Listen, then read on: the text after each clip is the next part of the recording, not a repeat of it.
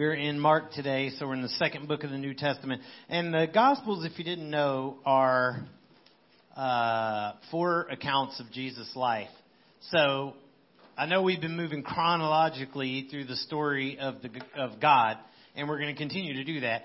But it seems like maybe, well, weren't we just in Matthew and now we're over in John and now we're back to Matthew? Well, that's because we're following chronologically his life, and these are four accounts. So we're not necessarily walking through these books in order uh, because we're looking at different different accounts at different moments in time. So anyway, Mark, second book of the New Testament. So it's towards the back, um, and today's title is demons.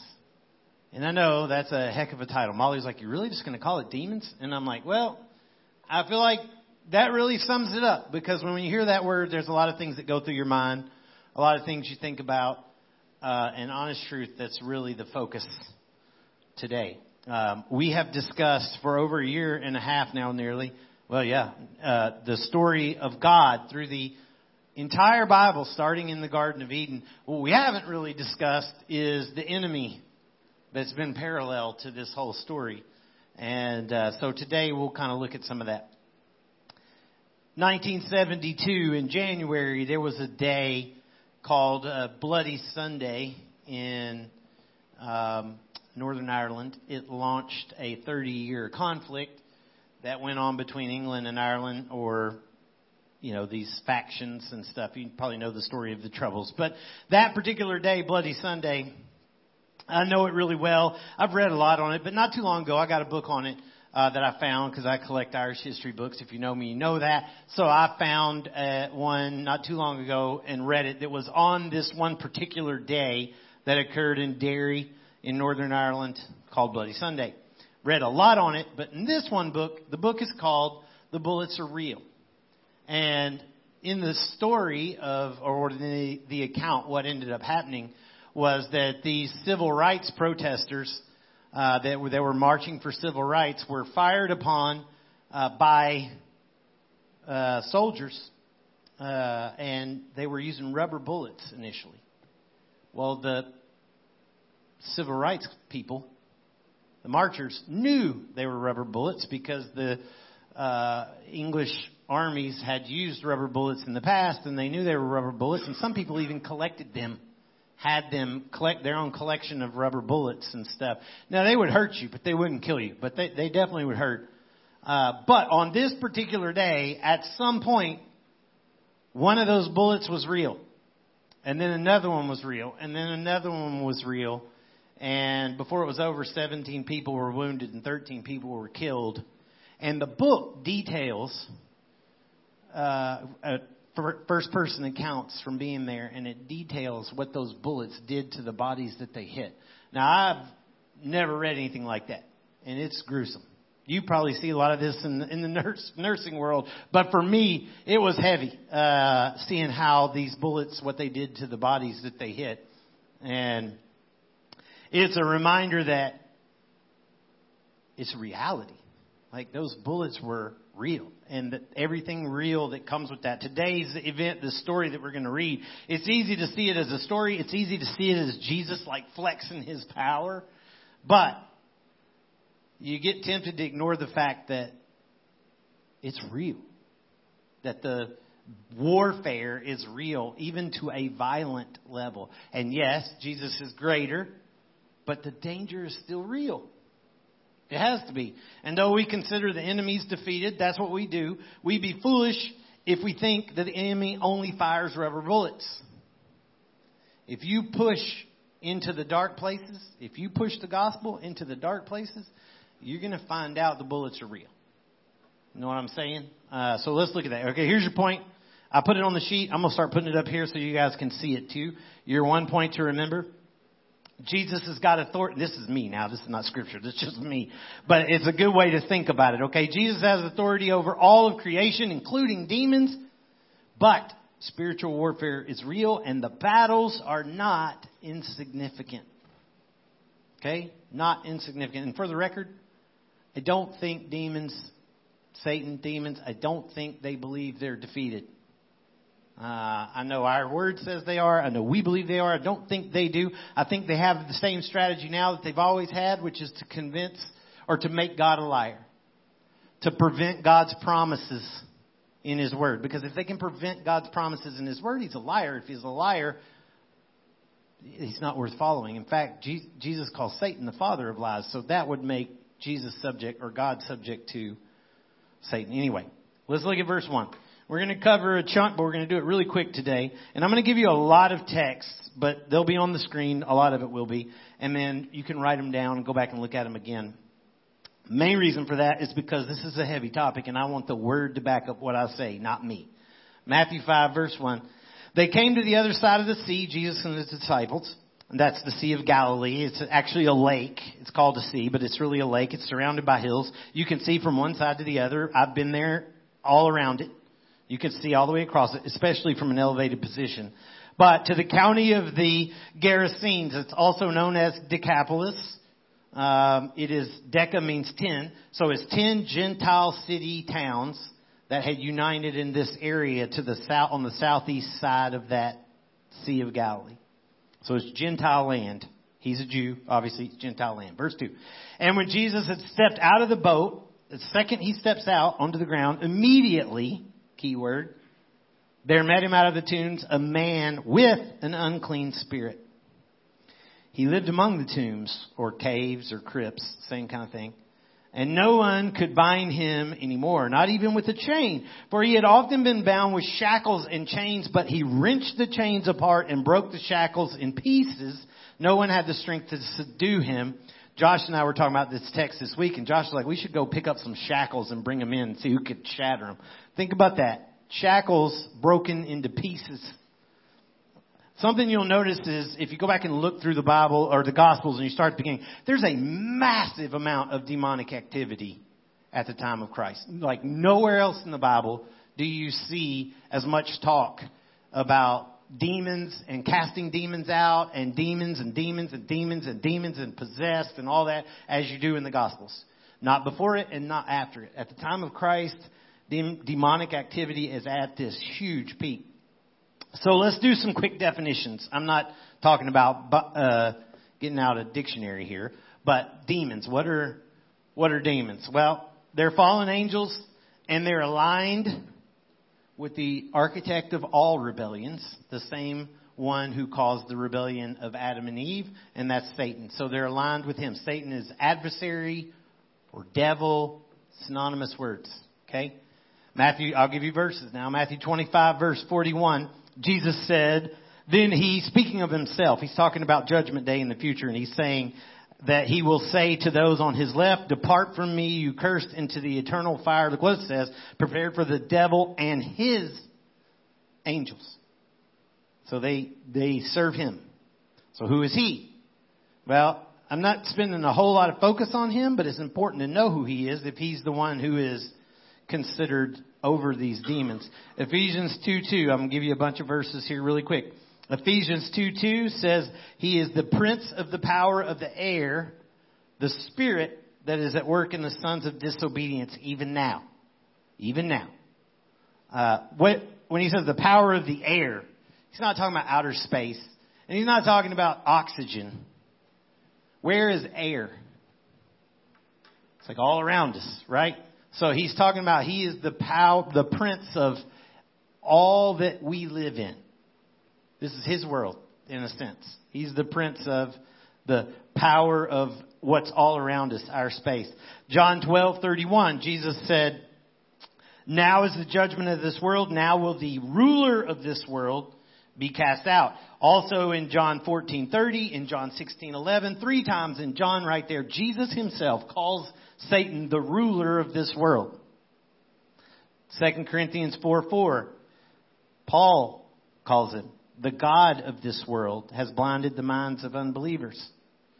The God of this world. 1 John chapter 3, John the Apostle, years later after Jesus had, had ascended and, and uh, risen and then ascended in 1 John 3 8, he wrote, The devil has been sinning from the beginning the reason the Son of God appeared was to destroy the works of the devil. Devil, Satan, same thing. So this is who this character is. He is a very real person. It is not a spiritual force in the atmosphere. He's a very real person.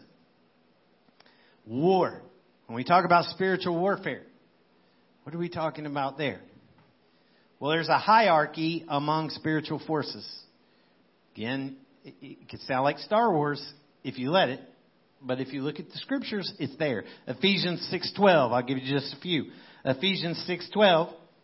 For we do not wrestle, Paul said, against flesh and blood, but against the rulers, against authority, against cosmic powers over present darkness, against spiritual forces of evil in heavenly places. Military. That's what he saw. It's a military structure. We don't wrestle against flesh and blood, but against rulers and authorities. Authority over what? It's, it's a structured attack. This is what he's saying. Daniel, there's, we could look at a lot of verses here, but Daniel chapter 10 probably has one of the most profound examples of warfare, spiritual warfare among angels in the whole Bible. In Daniel chapter 10 verse 12, you can read it in your own time, but just to cut to the point here. In verse 12, Daniel says, this angel, then he, this angel said to me, don't be afraid, Daniel. From the first day that you set your heart to understand and humbled yourself before God, your words have been heard and I've come because of your words. So he says, I've come to answer your prayer. You had a prayer, Daniel. You can read about it in your own time. You had a prayer, Daniel. I've come to answer you. And he says, the prince of the kingdom of Persia withstood me 21 days, but Michael, one of the chief prince, came to help me. Now, you could think he's talking about people, but there's no way. How in the world did a person stand in the way of an angel coming with a message? He's not talking about that. He's talking about the angelic powers behind these kingdoms. Uh, Mark 9:29, Jesus himself said, when his disciples could not cast the demon out of somebody, this kind of demon cannot be driven out by anything but prayer. If he says this kind, then that means there's a power, uh, there are some that are more powerful than others in, or in different ways. At the very least, there's a separation in some sense of, of demons. We tracking with me? Y'all with me on this? Okay. So, de- couple more and we're done. Demon possession. So what is demon possession? It's completely occupying a person's identity at times and controlling them and preventing them from having control. It's not necessarily every minute of every day, but it is occupying someone's identity in a way that prevents them from doing it during periods of time. Luke 22 verse 3 and 4 with Judas, it says, Then Satan entered into Judas, called Iscariot, who was one of the number of the twelve, and he went away immediately and conferred with the chief priests and officers how he might betray Jesus. So this would be Satan entering literally saying the words entering Judas and causing, and we could give a, more of these, but we'll just go with that one. Demon oppression. Now, possessions in the Bible, the word oppression is not in the Bible, that word outright, but the actions are. So what's the difference? Possession is control. Oppression is attack or persecution without forcible control. So the demon is not taking over the body, but it is attacking and persecuting the person. I'll give you an example. Job 1 verse 12. The Lord said to Satan, all that Job has is in your hand, only against him do not stretch out your hand. So that's an Old Testament example, but here's a case where this, this is Satan in this case, but would have the permission of God to attack or hurt or, or do things to Job, but, but it was limited. He couldn't control Job. Jesus told Peter, and I don't have the verse, but Jesus told Peter uh, that Satan's demanded to sift you like wheat or put you through the grinder. And Jesus says, But I prayed for you that when you come out, you can lead your brother. So, in other words, I'm not saying no. And he's going to do it. Satan himself even faced off with Jesus in the wilderness. You can go back and read that in Matthew 5. But he literally, Satan even faced off Jesus himself. So, believers, can they be possessed? Well, people love to debate that. It's really a dumb debate. It can't, it's not a debate at all. The answer to that is absolutely not. They can be oppressed we can be oppressed, but we cannot be, if you're a believer in this room, if your faith is in Christ, you can't be possessed. And I'll tell you why. I can give you a lot, but one quick one. Ephesians 1.13. In Christ you also, when you heard the word of truth, when you heard the word, the gospel of salvation, when you heard the message of salvation, the good news of that, and believed in him, in Jesus, you were then, in that moment, right at that second, sealed with the promised Holy Spirit. So he puts the Holy Spirit within you and you're sealed. So you, if you're a believer in this room, you're occupied. No, no demon can control you apart from binding the Holy Spirit to do it. And that's not, that's not even remotely going to happen. Now they can oppress you. They can tempt you. They can do things like that, but they cannot have you. If you're a believer. If you're not a believer, another story. So let's go back to Mark 5, have an understanding of that a little bit, and let's move.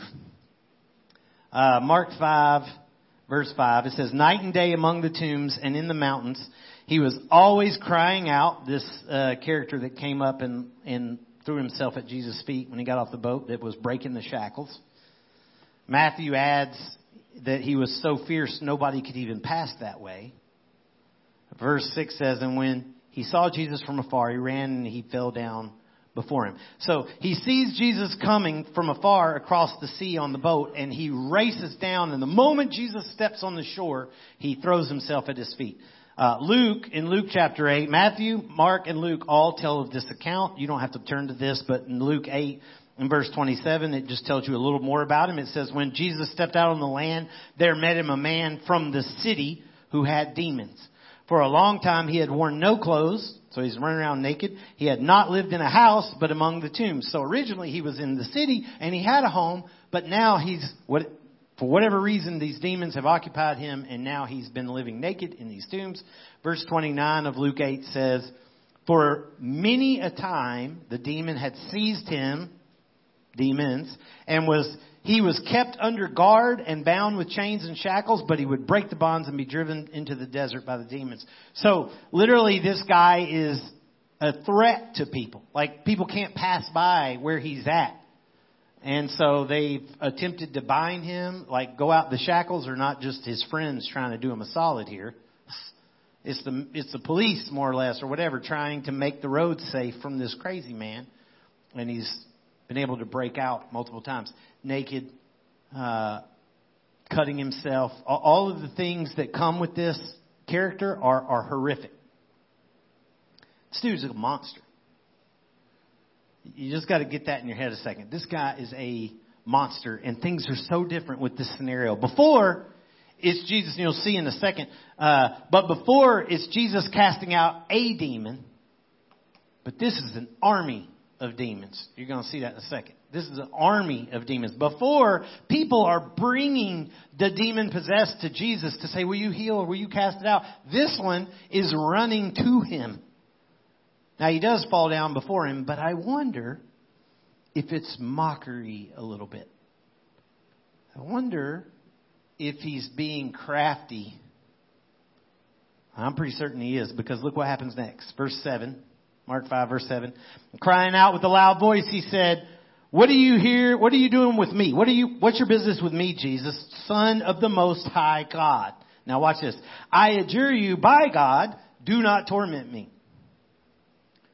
For Jesus was saying to him, come out of the man, you unclean spirit. Now look at the order here. This is crazy. Jesus was saying, come out of him. Jesus was saying, come out of him, but instead the demon is adjuring God against him.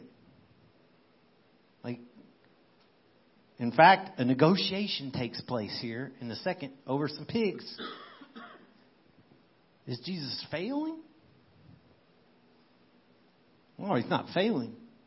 But there's a point to be made here because they still come out.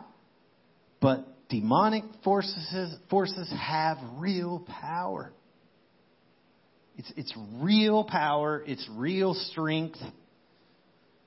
And if you look back, you'll notice in the context of the moment in chapter 4, he sailed across that sea and he calmed the storm. That's when he spoke to the wind and the waves and obeyed. They, it said the wind and the waves ceased. And his disciples are like, who is this that calms the wind and the waves? What kind of man is this? They're literally saying the waves and the wind obey him. Who is this? And now he steps out from that moment onto the shore and an angel, I mean, a, well, demons call him the son of God. Son of the Most High God. They know exactly who he is, but they also call God to defend them against him. That's so bizarre. It's almost like they're trying to invoke the name of the Father. Like God the Father is greater than God the Son, and maybe in their brains. Like maybe they're calling on the Father, like God against the Son and the Most High. Don't know. One commentary says this the demons are not concerned to confess Jesus' identity, but they're trying to use his name to exorcise him, to kick him out. When they fail, Jesus in turn gains their name and casts them out. So, is this bizarre or what? But it's, it's, it's reality. Like this thing is real. But the demons, they don't really understand.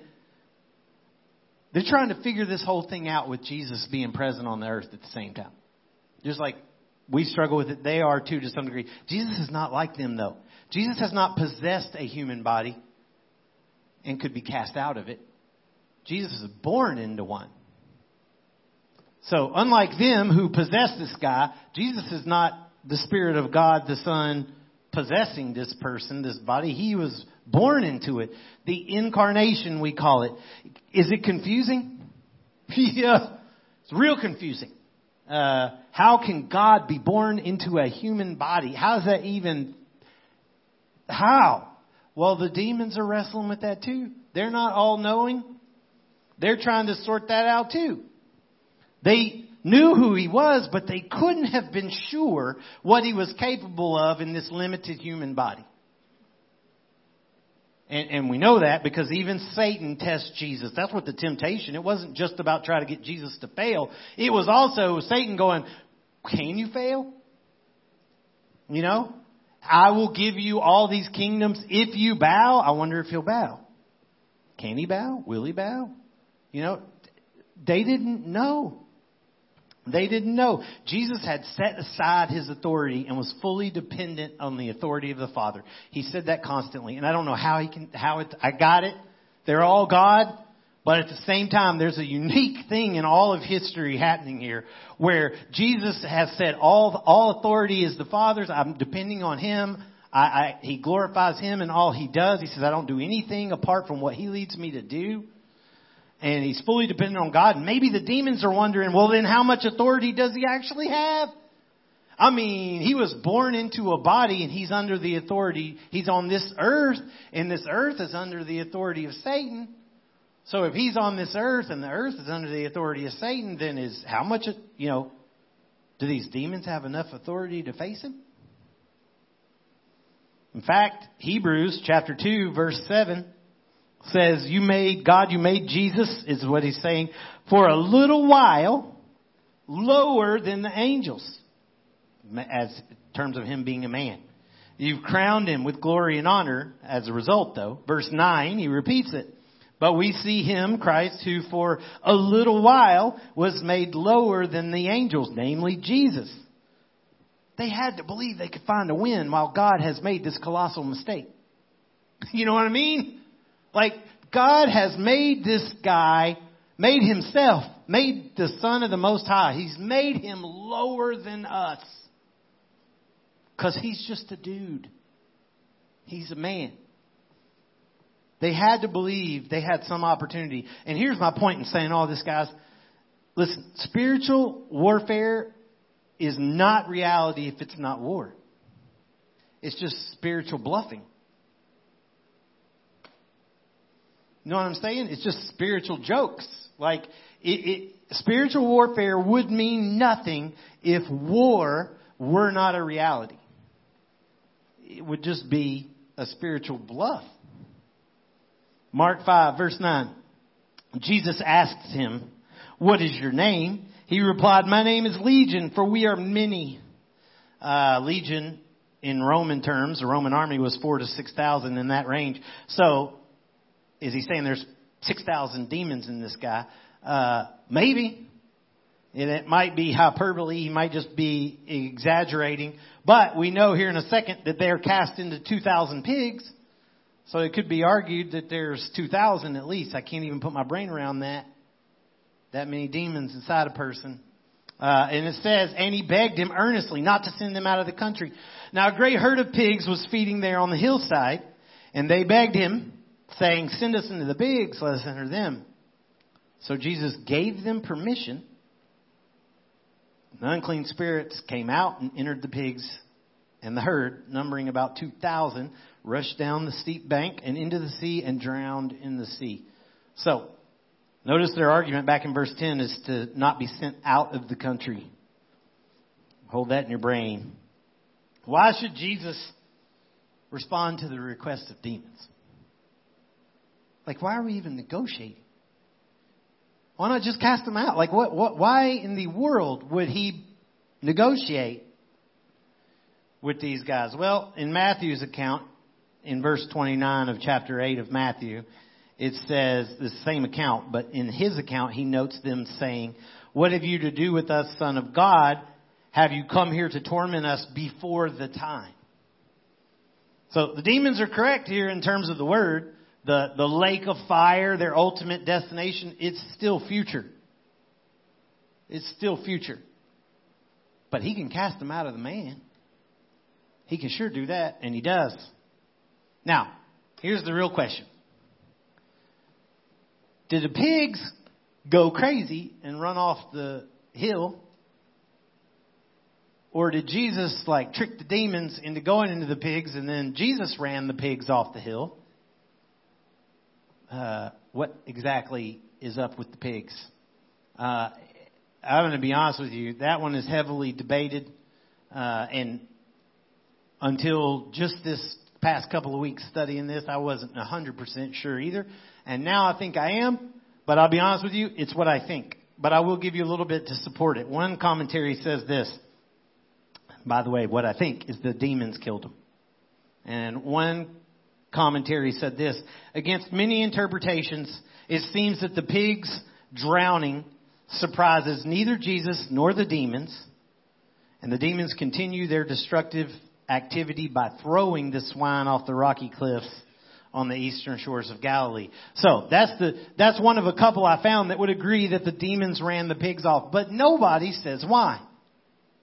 Why would the demons do that? Well, I think I think the why is explained in the next section. I think the demons ran the pigs off, and I'll tell you why. Because verse 14. The herdsmen fled and told it in the city and in the country. So they, the, the, the herdsmen for the pigs saw this whole thing. And they go tell everybody. The city, the country, everybody they could see. And people came to see what it was that was happening. What's going on? And they came to Jesus and they saw the demon possessed man, the one who had had the legion, sitting there, clothed in his right mind, and they were afraid. Probably thought Jesus was some kind of wizard or something. Like nobody could bind this guy, and all of a sudden here comes this Jesus, and and here we go. Verse 16. And those who had seen it described to them what had happened to the demon possessed man and to the pigs and they began to beg Jesus to depart from their region. Their financial interests were more important to them than the person. They're more upset that the pigs are dead. So the demons drive the pigs over the cliffs and kill them all. It angers the locals because you just cost us a fortune, killed my life, livelihood. And Jesus is then driven from the country instead of the demons who in verse 10 said, Don't drive us out of the country. The demons drive the pigs over. The, remember, the demons asked for the pigs. Jesus didn't just throw them in, they asked for the pigs. Send us into the pigs. Jesus sends them into the pigs. They, or gives them permission to go there. They run the pigs over. The pigs die. That locals get furious and the locals drive Jesus from the country instead of them. It happened with Jesus' disciples as well. You can go read it in your own time in Acts chapter 16. Paul casts a demon out of a fortune telling girl. And the people who made a fortune out of having that fortune telling girl got furious and drug Paul uh, before the law uh, because of lost wages and ultimately had him run off. So A little side note there, by the way. What if setting somebody free of sin cost you financially? Could that even happen? If you share the gospel at work and you lead somebody to Christ and their life's changed, but people don't like you talking about, like for Molly, that could be a real thing. For you, I know you're in school, you're in a school system and you do it. Be a big deal. You know, could be a big deal. So we can't just look at them and say, man, what kind of jerks were they? Well, hold on a minute. You know, look at verse 18. As Jesus is getting into the boat, the story's not over though, hold on. As Jesus is getting into the boat, the man who had been possessed with the demons begged him that he might be with him, and he didn't permit him. But he said, go home to your friends. That's pretty cool. He had a home and he had friends, at least prior to all these demons. And tell them how much the Lord has done for you and how he has had mercy on you. And he went away and proclaimed, began to proclaim in the Decapolis, so in all of these ten cities, how much Jesus had done for him. By the way, did you see that? He said, go tell how much the Lord has done for you. And then verse 20, he told how much Jesus had done for him. They're the same. And everyone marveled. So the demons begged Jesus to send them into the pigs. The people begged Jesus to leave. And this man who's freed of a demon now begs to go with Jesus. A whole lot of begging going on. Jesus is the only person not begging. This is a real battle though. This is a real battle. And remember, Christ's identity is at the heart of it. Son of the Most High God. The one who calms the wind and the waves. Calling, uh, telling us to come out, but we are, we are a monster. You're facing the, you're facing the Goliath now. You're facing the, the champion of demons here now. But his identity is at the heart of it, and we face the same thing. Our identity is at the heart of it.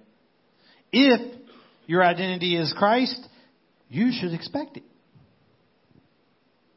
Um, are you going to run into you know six thousand demons in one person? I don't. I don't know. I highly doubt that, but I mean, who knows? But you should expect it if your identity is in Christ in some way. But you can also know 1 John 4 4 Little children, you are from God and have overcome them, for he who is in you, you know the verse, is greater than he who's in the world. And let's not miss the fact here, before we give victory to the demons for running Jesus off, let's not miss the fact that number one, he healed a man. Number one, he cast them all out. All 6,000, let's call it. Let's call it two. There's 2,000 pigs. All 2,000 of them, he cast them out of the man without a doubt. Uh, in fact, he didn't even call on anybody else's power to do it. He just did it. His own word was powerful enough to do it. Also, even though the demons killed the pigs, and this is the cool thing, even though the demons killed the pigs and got Jesus chased, chased off, Jesus responded by leaving the disciple. One missionary. You see that? One missionary, a Gentile among Gentiles who now has a changed life by the gospel. And I mean a big changed life. He's the most unlikely person to take the gospel in there. He had 6,000 demons. Why would you give it to this guy? That's the guy who's going to bring the gospel in. But what a testimony, right? And everybody knew who he was. You know what I'm saying? So Jesus left that one person, but what a powerful one person to leave. And he said, go start with your friends. That's actually encouraging. Thank goodness. I ain't got to go out in the street and preach. Start with your friends. That's a good evangelism approach. but why start with your friends? Why do you tell him to start with his friends? They know him. They know what he's been through. They know who he really is prior to his encounter with Jesus. And when they see him now, they're going to know something changed in this man. Something powerful changed in this. So look at this, and Josh was pointing this out, and it's really good. The demons asked for the pigs, and they got Jesus removed from their country. But Jesus leaves a disciple. The demons later ask for the cross, and they get Jesus removed from the world. But he leaves disciples behind. Same thing. I'm not saying Jesus got surprised, but I'm saying that's the way it plays out. And here's the deal. Let's wrap this up. Demons are real. They're real. I'm not trying to freak you out, but you need to know it. I have encountered them, and I'm not saying that to brag. I don't ever want to. I ha- there's no part of me that wants that. I hate it. It's terrifying. It is not. There's nothing cool cooler, bragworthy about it. But I know it's happened. I know they're real. And the fact is, you're either a potential chew toy for them, or you're an enemy. That, that, that's the only options. You're either a potential chew toy for them, or you're you're you're an enemy. And if you're an enemy, you, you're you're gonna have to expect to face war. That's that's the way it is. And we don't look. We don't fight this war because we can't be hurt. We can. We fight it because we believe in our King and we love His kingdom. That's why we fight it. We don't fight this war and we don't fight against those spirits and whatever because we think we're going to be rich, you know. Oh, we're going to be blessed and rich and whatever else. We fight it because we want salvation for those who don't have it. We, we want them to have joy and we want them to have freedom. If you see demons as a defeated foe who are just trying to drag you down with them, which is the way that I've heard things preached so many times. If you think that they, they think they're defeated and they're just dragging you down with them, who's the whole focus there? You. So you're going to try to be the best you you can be so you don't get drugged down. You're going to try to be the best, holiest you you can be so you don't get drugged down. But if you see them as holding on to a country, and I'm not talking about the U.S., I'm talking about like the text said, holding on to an environment, holding on to occupying territory, and holding slaves, captives. If you see it like that, then it's not about you, it's about them. And everybody in this room knows somebody and probably knows somebody they love that is the captive. If you see it that way, then you're going to realize they need our king, they need our freedom. And you're going to accept the battles and you're going to accept the suffering. You may not want it, but you're going to accept it because it matters. But it's not about you. It's about the king. It's about the kingdom. It's about the gospel to all nations. And you know this passage, and I'll read it to you really quick when we're almost done here. Matthew 28, 18 to 20. So think about it now in light of all that. Jesus is ascending, having risen from the dead.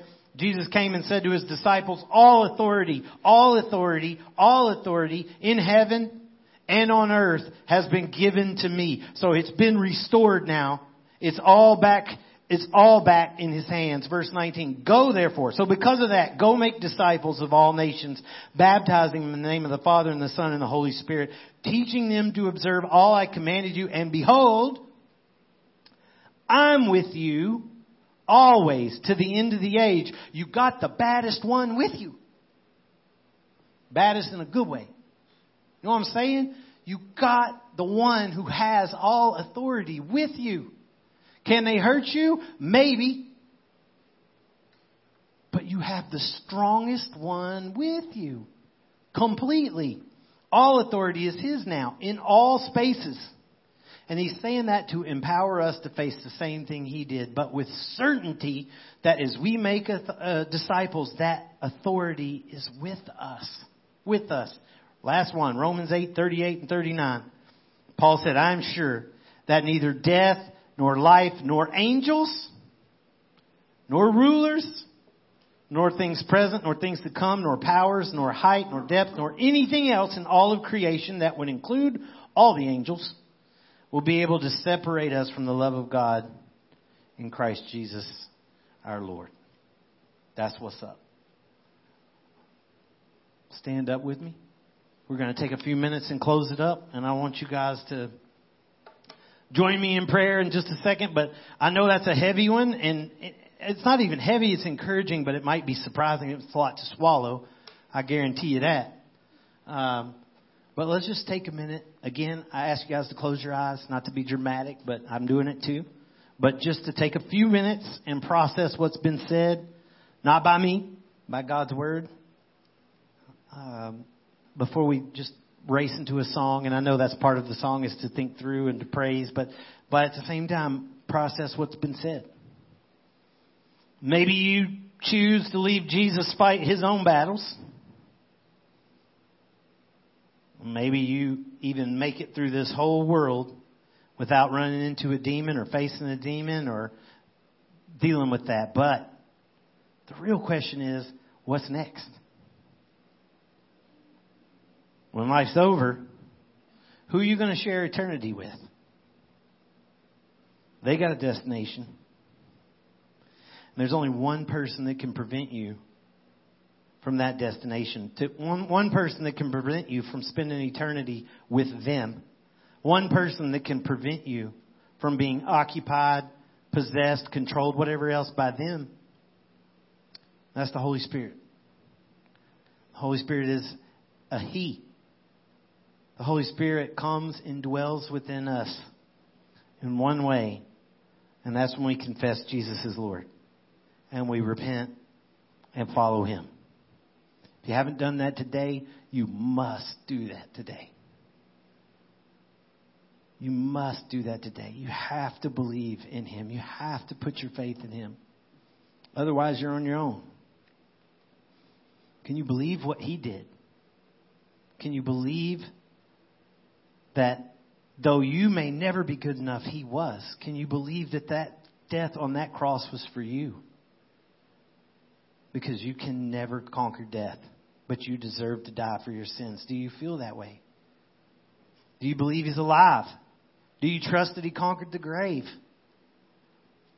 Maybe you can't explain that. I, know you can't explain that, but, but you trust it. If that's you today, tell Him, don't tell me. Ask Him to forgive you and guide your path forward. Lord, I thank you so much for your word. I thank you so much for your power and your authority.